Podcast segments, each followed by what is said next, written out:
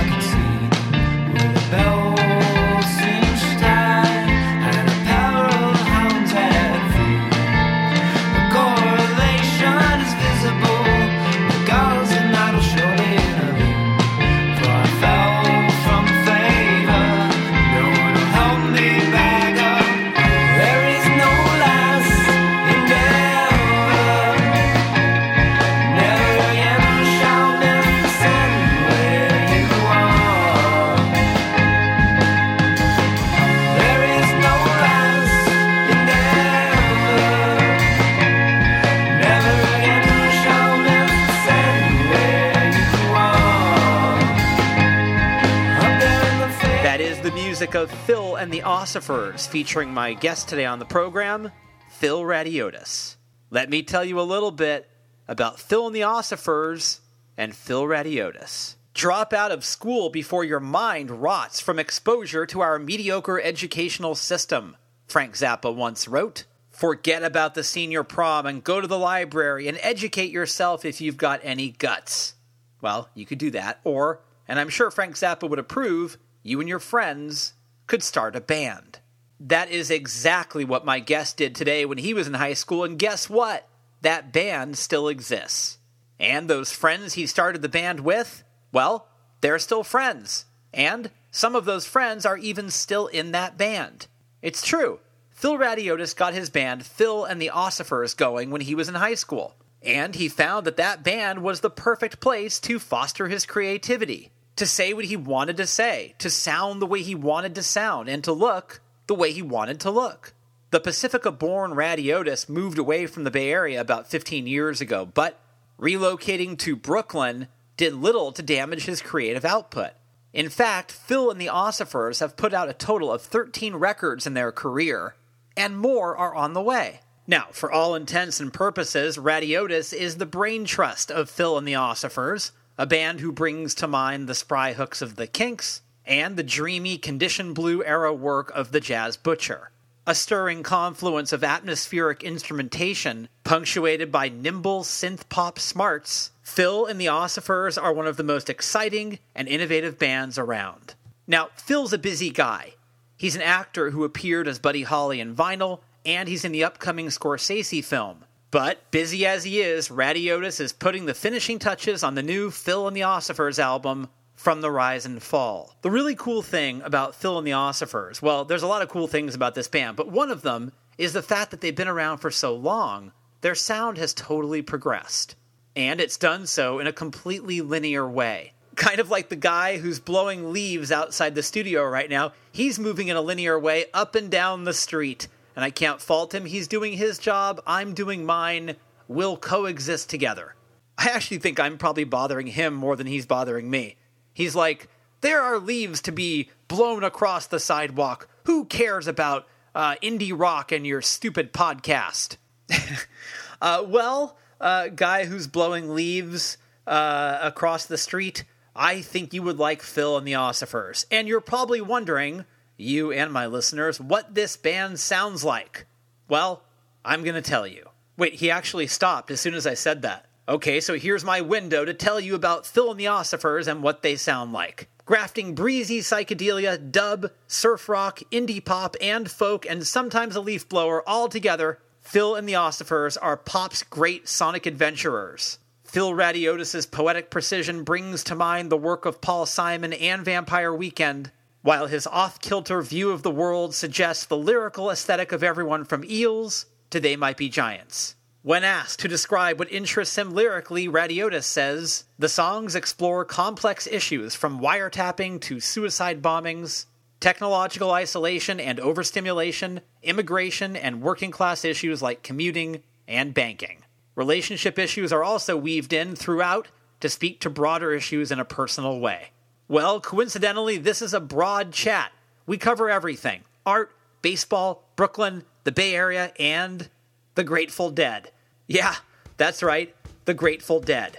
Yep, this conversation is all over the place, and that's exactly how I like it. And I think you're going to like it too. Here's me and Phil Radiotis right here on Stereo Embers, the podcast.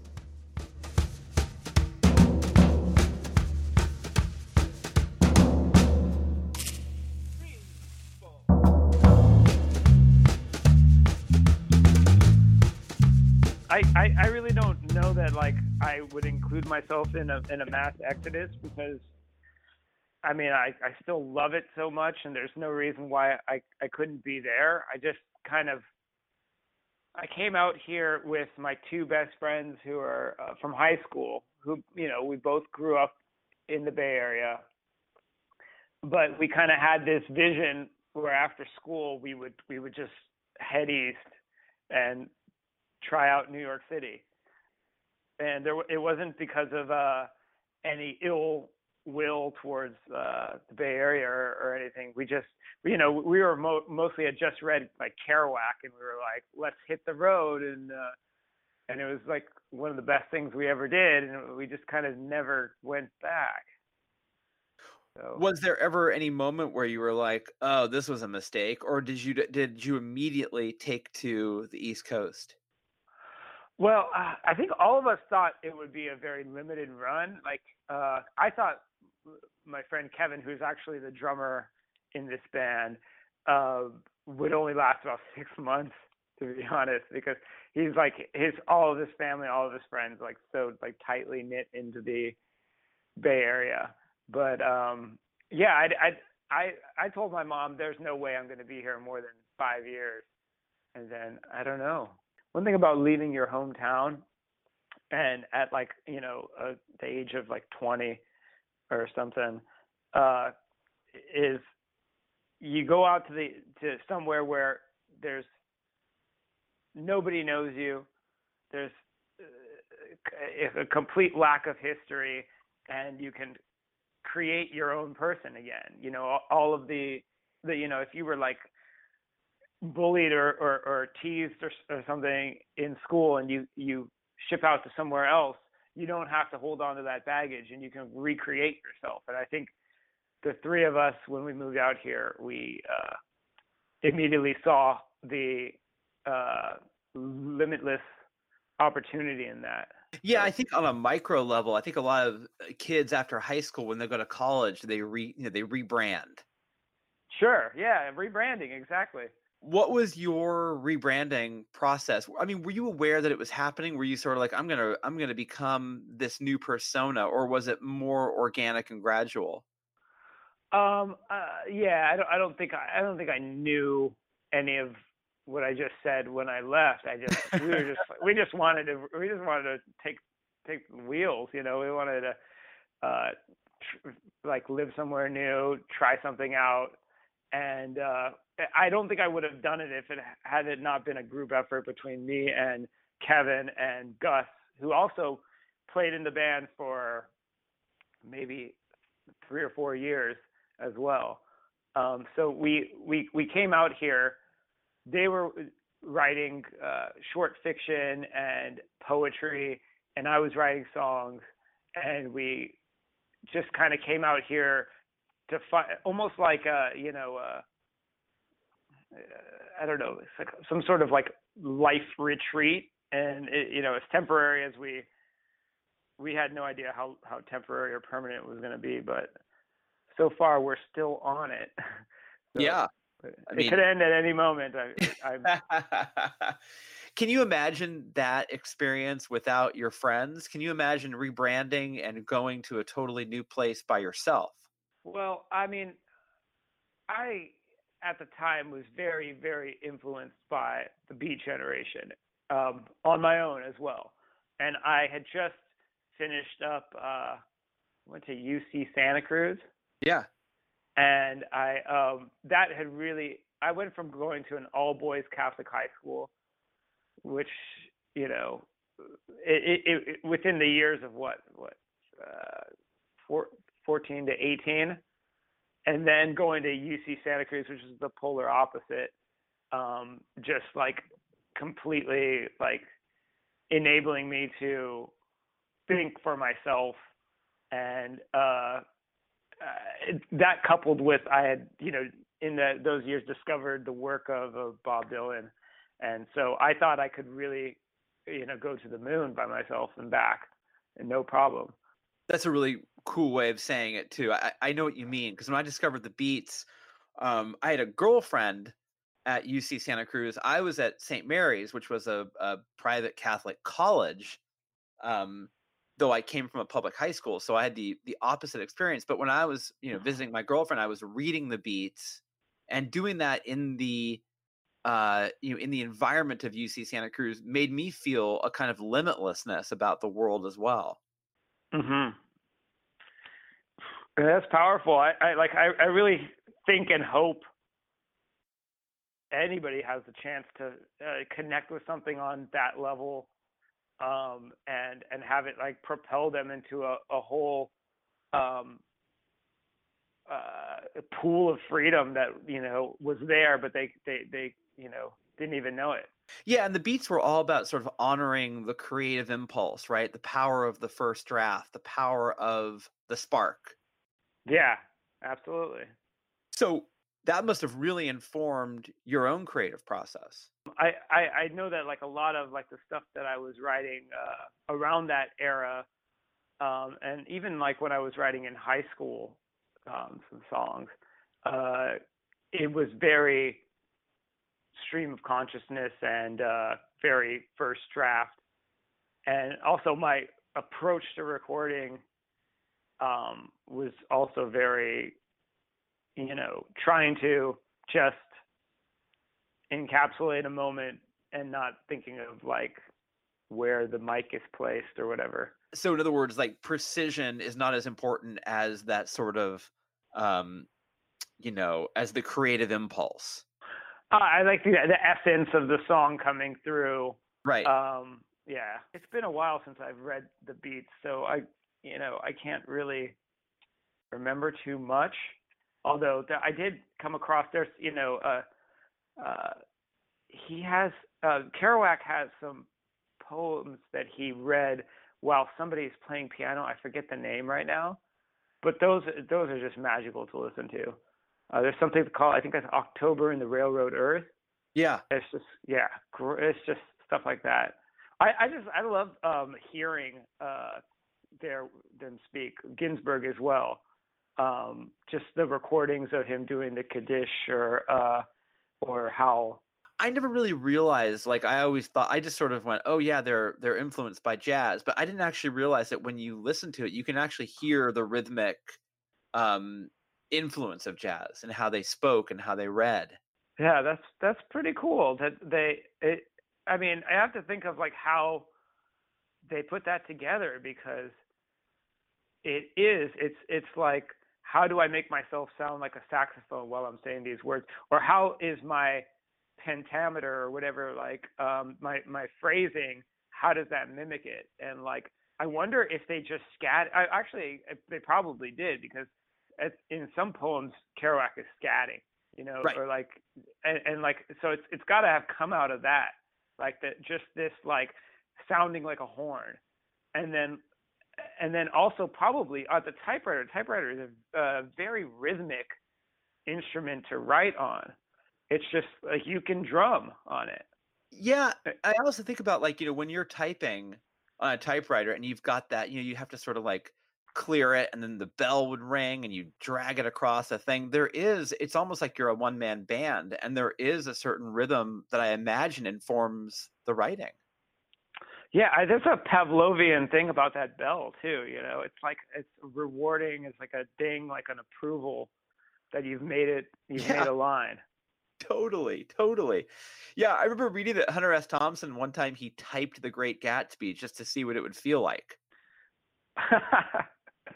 that's that's amazing. That's something. Yeah. That's actually. I would like to. Uh, I would like to do something like that. I, I wonder. I I wonder what it, did he did he give any uh, notes of what he felt? I don't remember, but but I imagine that that it must have been like you know a pretty amazing experience. But I guess that's what maybe for a musician it's like covering a Dylan song or covering right, maybe covering a you know a powerful song. Yeah. Well, um, if you can tap into that uh, the energy while singing it, yeah. I, I I think there's something though in the actual writing or the typing or like the feeling like you're actually creating it, just stepping in those shoes. Because when you're when you're actually singing it, it's almost like it's the it's the it's already been in the oven, and so it's coming out of the oven. You're you're you're you're playing the uh, actual pie instead of you know making the dough. Right. Right. So it's the idea, the actual process of creating that. So I, I get what Hunter S. Thompson was doing, and he said it. You know, he did the entire book, Mm, which is actually pretty cool. that Um, that is. you know you know you act you make music and you're in new york was there ever a thought maybe la was the way to go um, I, you know, as somebody from San Francisco, we have a, a very uh, interesting relationship with LA. it's Where- true Yeah. So so it didn't really. I mean, I've gone down to LA, and all the time I spend there, it's you know the weather is amazing, and and I'm sure it would be great to live in, but I just I don't really I don't really think I can stomach it for that long. I think I would just either be crazed with things to do and like kind of had a have an out of body experience and like the next thing I know I, I look at myself and I have like frosted tips and like a surfer bod and um but uh, or or I could just be like you know this place is hell. This is uh uh you know these people are like I don't know. Anyway I hate the Dodgers. Let's just put it that way. Well leave Yeah. it at that. Well this is you know i'm a bay area boy too and i hate them too and uh that's just the way it is. It's just sort of in your uh it's in your blood. Hmm but i wonder for you uh, what i'm noticing looking at your body of work it's very impressive you're very prolific do you find that you are creating or in the creative mode um all the time Um, I there's definitely a part of me that is. There's definitely a part of me that like is churning, uh, even if it's not actively. There's like uh, uh, uh, there's things I I I I I, I don't know. I, I, I can hear, I, or I want to hear in the back of my head that um, there's a, a kind of a process of fermentation that is somewhat always happening, and uh, I'm also like kind of not very satisfied with uh, with the way things usually turn out, and so like I always want to kind of like I, I got to do it. I got to do something else. I got to do something else. I can't really, I can't really sit sit still and and uh, and think, oh, okay, I wrote this, or I I made this video, and uh, I I'm content for five minutes. I'm always just like that didn't come out exactly 100% what I was seeing in my mind's eye. So, but this in the back of my mind, this other thing right now I'm working on, this could be it. This could be the one. You know, there's this uh, eh, you know, Leo Leonardo da Vinci uh, on his like journals in, in like late in life. He kind of went over all of his journals, or I'm not sure if it's just his late journals or all his journals, and he wrote, "Tell me something like, tell me if anything at all was done." he just kind of like went over everything and just basically threw like threw a hex over it all. And and i think that probably he was probably living with that but he at just towards the end of the life his life wrote it down. But i mean i think the the the the the, uh, the ability or the um the t- the tendency to kind of toss away things that you've already finished or quote unquote or have abandoned, you know, and work on something else uh, is uh, it's it's just it, for some people it's it's there. For some people it's just ever present.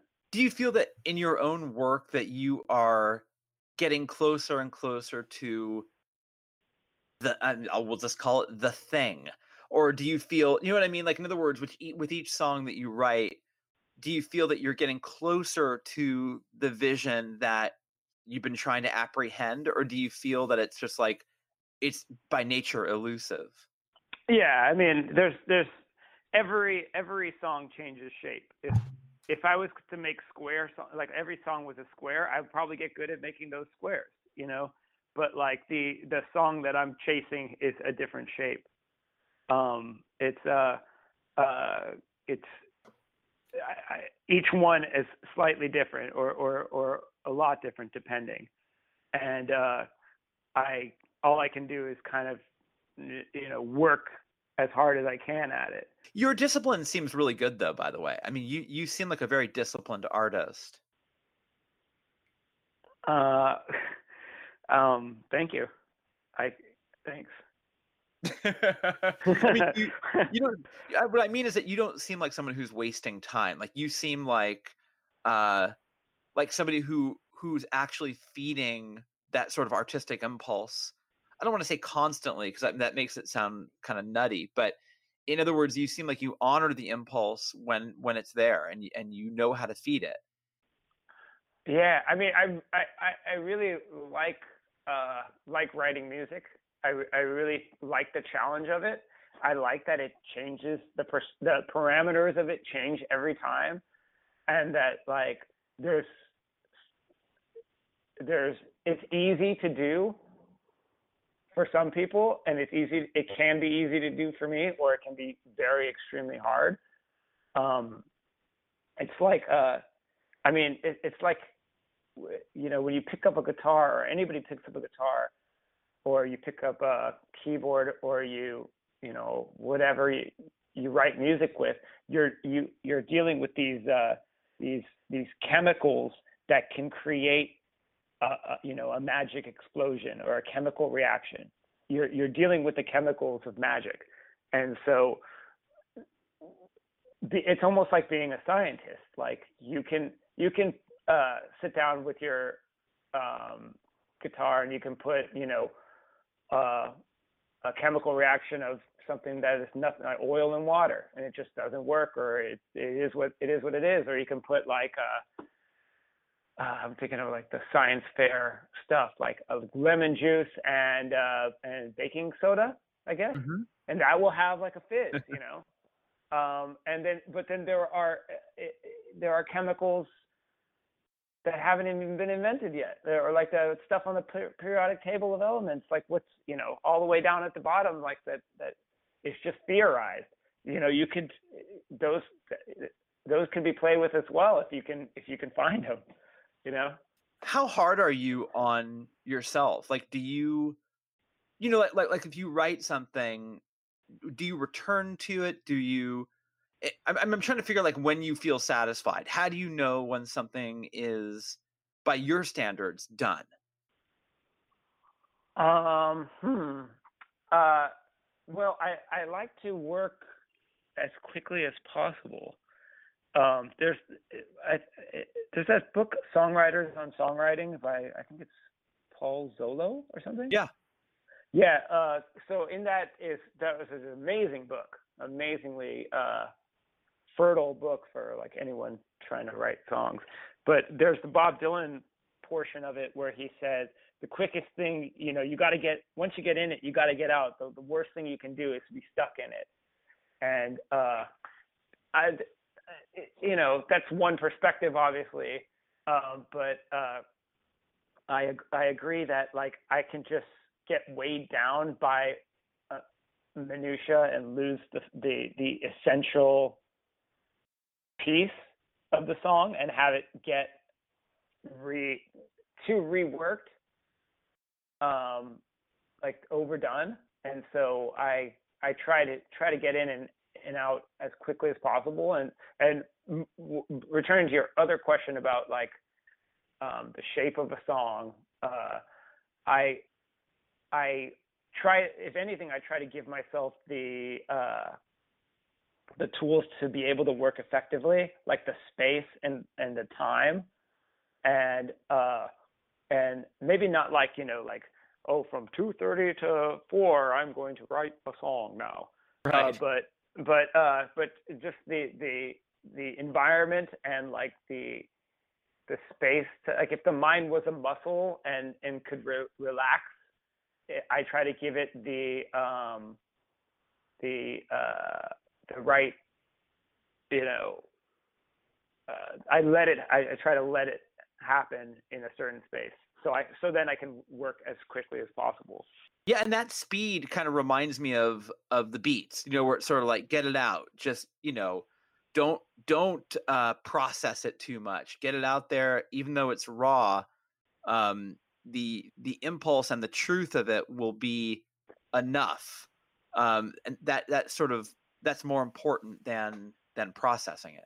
yeah i mean uh, but then you guys uh, in that same book there's uh leonard cohen talking who is you know eh, the kind of the opposite where it's like this song took me seven years to write Right, you know right. first verse and and but like that but but the, i mean that's like if you your process you know if there's if you're like a cobbler you know your process is one way and you know or if you're like you make something like uh something that something else that takes seven years you know like a master uh i don't know an architect or something like that um it, it it's different chemicals that you can play with and different uh ingredients that you can throw in. And it's like I, you know one thing when when i was at ucsc and i first discovered bob dylan i had this like aha moment like all you do you know is be yourself and it was very profound but then i was and then uh, I, that was wrong too because my, or at least for me because i i being myself was through the lens of bob dylan who i had found that through so it was like oh Right. this is the way to be yourself. Then I realized, oh, Leonard Cohen's being himself. Oh, Joni Mitchell. Oh, you know, uh, Kate Bush. You know, like all the other people who I uh, I, I really uh, love their work, and so that, that they have their own way of doing it, doing uh, being yourself. So it, it's I don't know. I've I've kind of like stumbled and, and, and you know one step forward, two step back kind of ways into the way I like to like to work.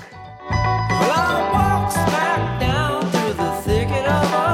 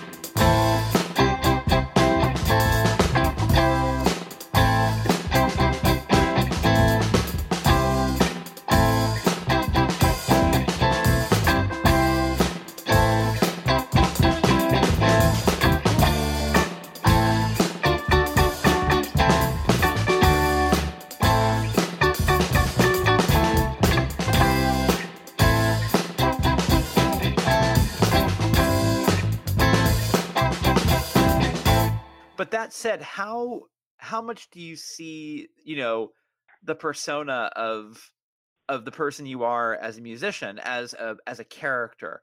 You know, like the like the Phil part of the Osophers. I mean, do you think of that as at not as a bit, but as as a character in the same way that um that anybody who is on stage and that's what I always think about whether it's Justin Bieber or it's Rihanna or it's uh, Michael Stipe of REM, those are all personas, right? Like those Mhm. are all those are all projections that people see. They're not the real person. Yeah, well, I don't know. You know, the the band name is was built off. uh, you're talking about like when I was like 16 or 17, I came up with this, and it's like it it it- it's has stuck to me because I I think that it is a uh it's so it can be so uh, people either just don't get it or don't care, and it can be off-putting for a lot of people that it kind of lets me alone, uh, which is not a good thing, uh, you know, in, in the, the sense that I don't really have a career. But um, it, it, it, it, it, it lets me alone to have this this uh, fertile ground to work with, you know, this like un uh, unvarnished uh, canvas, you know. So I, I mean, it it it takes a lot of work to go unnoticed, you know, sometimes, and uh, I, I like the uh, I like having um, a, a space where I can be. Uh, I I, can, I I don't really feel like I have similar artists that uh, I'm I'm trying to group myself with. I mean, it's not the it's not the way anyone would teach doing this, or or anyone would suggest it would be the probably what what you know if you you went to a music consultant and said how do i have a career in music? they would they, they wouldn't say name your band fill in the offspring well, what about when you act? Do you do you feel that way when you act? Uh, I wouldn't really consider myself a, an actor. I just kind of got those things like uh, they just kind of fell in my lap, um, and I like doing it. I, I was uh, uh, in the high school plays a lot, and that's how I met Kevin and Gus. And uh, and then I was uh, a theater minor in college, just because I I I love reading plays and just like being around the stage. I like doing. I did a lot of stage crew in those years, which I I I did like some acting in high school, but I did stage crew in in college, and I thought that was really cool. Um, and uh, and so so I I do like doing like acting stuff, but like I didn't really seek it out. I I just got a kind of got a call from a friend of a friend who was assisting with uh casting and then I got the uh I did a little bit role in the uh Irishman through that same contact as well. But it's grueling, man. I don't really I, I don't really like to uh, to to be on a uh TV or a moving set movie set. It's not fun. Is it because it, it it's such a different discipline than music uh, that you're not really in control of it? Yeah, and you're just sitting there and like the costume and hair and makeup are just brutal and you're sweaty and you're bored and then uh yeah, that's basically it. And you're you're you know, I don't really think that uh I'm not part of SAG or anything. So I'm getting not not getting the uh, uh the rate that I think is worth the time. Right. Um, but yeah, I mean, I uh, it's it's kind of fun, I guess. I don't I don't really think that like it it plays into it's it's it's nice to have like on my like life resume, but I don't think it really plays into the songwriting too much. It's funny because I I did some extra work after college and I had the same reaction where I was like, man, because I'm a writer, and I was like, man, this is like, I mean, I totally understand why it moves at the pace it does, but I felt the um, the lack of immediacy um, and the waiting around was really uh, kind of illuminating. I didn't know it was like that, and so I was like, oh, I don't want to do that anymore because I, I like the, the the idea that when you're a writer, and that that includes you know being a musician, being a being a, a poet, being a, an essayist or a novelist. You know, you're pretty portable. You can mm-hmm. you can mm-hmm. go anywhere um, and and just start writing. And I I wonder if you find yourself in different locations suddenly jotting down ideas. Yeah, oh, all the time. Uh, uh, sadly, I don't really ha- I don't carry like a pen and pad, uh, so it's usually like on my phone, or I, I will like email myself um, phrasing and stuff like that. But but yeah, I mean, when you're an extra and you're sitting down there, I would think that like I mean, you could definitely read, um, and and if if you you know could put in put on the blinders, you could probably do some writing too. So I think uh, there, I mean, there are a lot of lifers who are extras. You know, the people who just know each other. I remember yeah. from the from like the two or three things that I did, there were like people who were like, "Oh, it's great to see you," you know they're coming from New Jersey or like some sort of suburban like Long Island thing to do these extra jobs where they're just like uh you know you can just see like half of their shoulder in a scene but right. yeah i mean they, they they make a career actually it's it, there's something uh endearing about the people who do it like after retirement it's just kind of like you know it it it, it, it seems like if i was to be in uh an extra, I think that would be a, good, a really good time to do it. Just like in retirement as something fun to do. You can kind of just if you're part of like one of those extra bulletin boards or whatever, they'll uh you can pick and choose whenever you want to do it. So maybe like, you know, once a month. Yeah, it's like being a substitute teacher. Yeah. You sort of uh you get to make your your own decision about your about your schedule. Um in terms of the vision of of the band and the future, uh, do you think about that kind of stuff, or does that is that anxiety producing? Um. Uh, maybe maybe a little bit of both. Um, I I am I'm really really excited where we're at right now because um, the, the, we're playing on a on a level that we've never played before. Um, we uh, Kevin and I have played for a long time, uh, the drummer, and and Gus left to do his own thing, but he's still like one of our our best friends, and he's around, and he. Um, but we have a new bass player um, named Ben, and Ben and I have a musical communication, um, kind of like I've never had in a in in this band before. I taught Kevin how to play the drums and I taught Gus how to play the bass. Um, it, and and I and I I thank them for learning because like I they basically volunteered because they knew I like it, how hard it is to have a band and and how kind of like I, I, I didn't want a band to sound I didn't want it to be cookie cutter sounding. I, I kind of like the fact that they're untrained and unhinged and it kind of helps me to be uh on my toes and and and and uh, you know thinking that what could be perceived as a wrong note is actually something that gives uh, some sort of twinge of, of of of personality that I'm excited about. But having Ben, who is like has a degree in jazz, um, thrown in the mix, and also like understands and, and gets Phil and the Osophers. Uh, I'm really excited to be playing with him.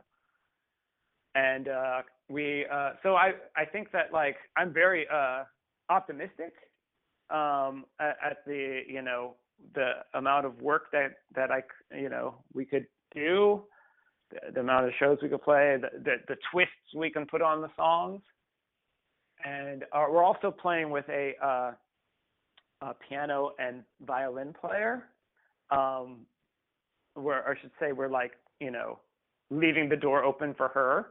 And so that, you know, uh, sonically opens up, you know, universes from from a three piece or even a two piece. So I'm excited about that. I mean, I would, I would, I would, my my default is yes. So I I will kind of say yes to anything that comes my way in the future. Whether Yeah, the expansion of of the sound uh, seems very organic. Like how you guys arrived at this place uh, seems like a very natural process. Yeah, yeah. I, um, uh, Kevin is uh, left-handed, and he is um, he he kind of I I, I kind of scat things to him, you know, kind of in a maybe in a return to the beat like thing. Um, I kind of scat out rhythms to him, and and we just play off of each other like that, and we have a, a very deep um, musical uh, uh, uh, telepathy, and so um, we've nurtured that over time. And he doesn't really like. It's kind of hard because he, he's doing a bunch of other stuff, and I, I have a very. I, I try not to bug him as much, so like I sometimes I will record stuff, but it doesn't mean that like it's not his things that I'm translating. So, um, so yeah, I, I'm really excited uh, to to see how a, a really solid three piece or a four piece band will um, will treat these songs, especially the songs off this this new record, which I you know tried my best to have it sound like a uh, like a, a cohesive musical unit throughout the whole song cycle. Well, just to back up a little bit, um, a, maybe about four or five, maybe about five years ago, I, I being from San Francisco, one would think I was, um, you know, astute in the counterculture, the hippie '60s stuff, but I absolutely wasn't. I grew up listening to like hip hop and and uh then like I listened to whatever my sister was, was listening to, which is like Pearl Jam and uh um Nirvana and, and, and Smashing Pumpkins, which I love. Um but uh I and my dad listens to all types of classic rock, but he's mostly a blues guy. But I had never heard the Grateful Dead really until about five years ago. And I just I, I didn't I, I didn't think I would fall this hard for them, but I definitely did. It all started. I listened to like Workingman's Dead, which is you know great songwriting and like Yeah. uh, it has, and then also American Beauty and uh, the rest of their stuff, which is just I mean Robert Hunter is an amazing wordsmith, and uh, coupled with uh, you know Jerry Garcia and and and the rest of uh, the guys. But um, so I, I I came to them from the songwriting perspective, like what this is, you know. And I did, uh, it was later in life, it was post college when you know you kind of set in you're set in your musical ways and you just listen to the same thing over and you remember the good old days. Um, but I kind of found the Grateful Dead then, and um, I started listening to more and more, and it was through the Grateful Dead that I met Ben or it was just like a love of the Grateful Dead. And so I we had always been there are certain songs that were somewhat open format before I even knew about the Grateful Dead. Um, with Phil and the Osophers, there was there was some more open format stuff, but Ben, with his knowledge um, of the, Grateful Dead and also his jazz background, um, the ability to improvise and the, the ability to morph songs in and out of one of one another and the uh, the the the creativity within that to to uh, you know take a, a, a song that is written and and and parsed it out differently. Uh, it's almost like you, you put put it together as a puzzle, but there is another there may be another way that you can put it together and exploring that. And so we're having fun on that level. Well, I mean, like the Grateful Dead are a perfect example of kind of like a mix between Cohen and Dylan in the sense that there's craftsmanship and there's improvisation.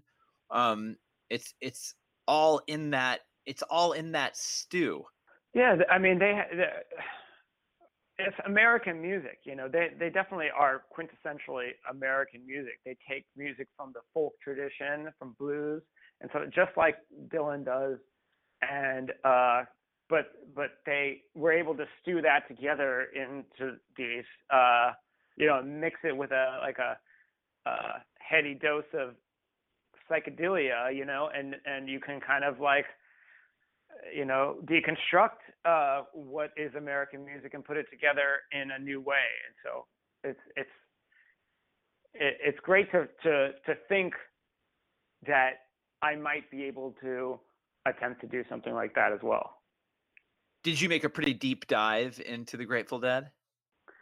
Um, I still am. Yeah, I, I still there's a lot of music to go through. I, Yeah. I um the the live stuff, you know, I I there was um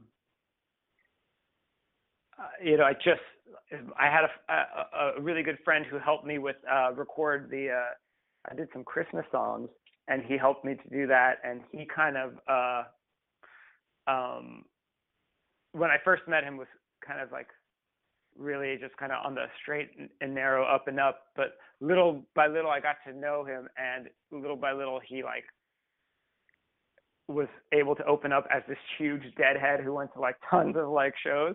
And so he really like um helped me to uh, understand um uh, you know that listening to the live stuff is you know essential and like here check this out. Here are my old tapes you know, here's this picture, you know, at Shoreline in, you know, 92. I'm just like, whoa.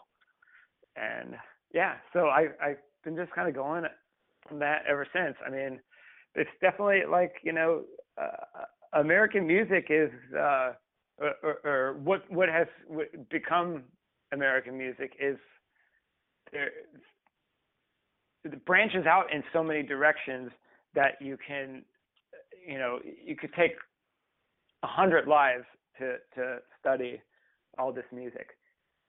Yeah, and I'm I'm glad the Dead were chronicled as well as they were in terms of tape trading and encouraging that because there's an enormous wealth of material to to go through.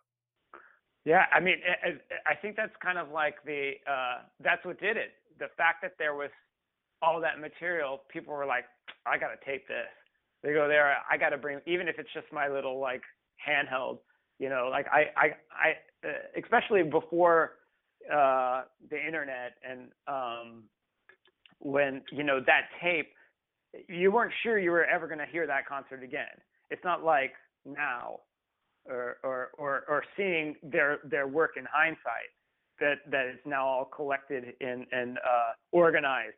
You, i mean you went to a concert in like I, I guess in like the 80s or or even like the early 90s and you brought your tape player and you you could you could have that concert. And and uh and i think people uh, it it added like this whole other level of what going to a concert means. Like the fact that you could remember this and you could even remember if like somebody said something or or you know th- this personalized memorabilia of the concert. Um and and creating one of those is just like okay now i got to do another one. Or or the next time they come in town i got to do it. Or then like maybe i got to do this whole east coast run. And and it just i it, i mean their the way they played fed um uh the the deadheads. Just just literally you know it, it just it, it it fed their souls. And it fed the, the um and and it kind of had a feedback loop to the actual band. So it's it's really a beautiful thing. I mean i i didn't really it, um uh understand the depth of of who they were um until recently. And and just the the fact of of this community it's unlike any other anything that I've seen in any other band. Like a, a lot of people have like these devoted fans, and that's that's great. Um, and I think that th- those bands at their best would show signs of what the Dead had. You know, this community, this um, uh, th- this joint unity, and and how the songs have crafted and and and helped them on so many levels through life. Uh, it's, it's a beautiful thing. Yeah, it's an incredible network that they built, and um, you know, the idea that also like if you remember something every time you remember it, you're you're remembering the memory, right? So it just it's like a tape of a tape of a tape. And Yeah. when you record a dead show, it was all it also depended on where you were standing. So the show could actually sound totally different uh, based on where you were standing and what equipment you were using to record it. Um, so some people would would trade tapes of the same show and get something totally different out of it. Totally. Um, I, but, you know, it's, I think that's beautiful. I, I like there's no there's no other word for um for and for it to be centered around people coming together and listening to music, and then taking that one experience and and having this whole um uh culture around that sound. You know, like different types of it's it's like it's almost like uh, it's got an artifact like archaeological element to it. So Exactly. Yeah, exactly. I, I think that you hit it on the head. I think that's exactly the allure of of it now. Um, and thank God all that stuff exists. It's so cool. Um, in in turn, it's funny because I listening to your music, I always like. I don't know. There's something that about the new record that reminds me so much of this obscure British stuff I was listening to in the '80s. It reminds me of like the Spacemen Three and the Jazz Butcher. And now you're mentioning the Grateful Dead. Now I'm gonna reverse engineer and go back and listen and hear if I if I hear more American music. Ah, cool. Yeah, I mean, I checked out a, a, a couple of episodes of your this this podcast, and it was uh, really cool. The guy from the Ocean Blue, Oh yeah, uh, that that was really cool. Yeah, I had not heard of that stuff, but I, I went back and I, I listened to all that stuff. So kudos to you for for you know finding this wide range of uh, people. He's a lawyer too. It's crazy. he's a lawyer. I know he, and I could tell he's like i- interesting to kind of hear how you, you know, again wearing two hats. You know, like I mean, you know, I teach college for a living, um, Mm. and and the college, the guy, the professor persona is it's just a persona. It's not really me. Um, I, you know, I think the podcast is is a lot closer to to who I really am. Um, but it's interesting to kind of hear how people, uh, you know, like him or or like yourself, or you know, you have to sort of put on different hats, and it's just interesting how he- how people do that. Yeah, well, uh, I think that uh, i- if they see a hat and they like it, they want to try it on. Exactly. Yeah. Um, and and sometimes you try it on and it's just like you you you're like you like giggle because it doesn't look at all like you and you never try it on again. You know. But sometimes you try it on and you're like, hey, I look good in this hat. Yeah. I, I- I- but I but it doesn't fit right now. Maybe I have to do something to to work with it, and I gotta I you know, um yeah I I I think that like uh especially because like um music I mean the, the amount of people who are blessed to um have a career where they can all they can do is play music and tour and stuff like that you know uh that the amount of people who do that versus the amount of people who play music are um you know there's a there's a, a lot it's a lot different. But so but a lot of people who try on that hat and and and they like it and they think hey, I look pretty good you know like wear the hat brother wear the hat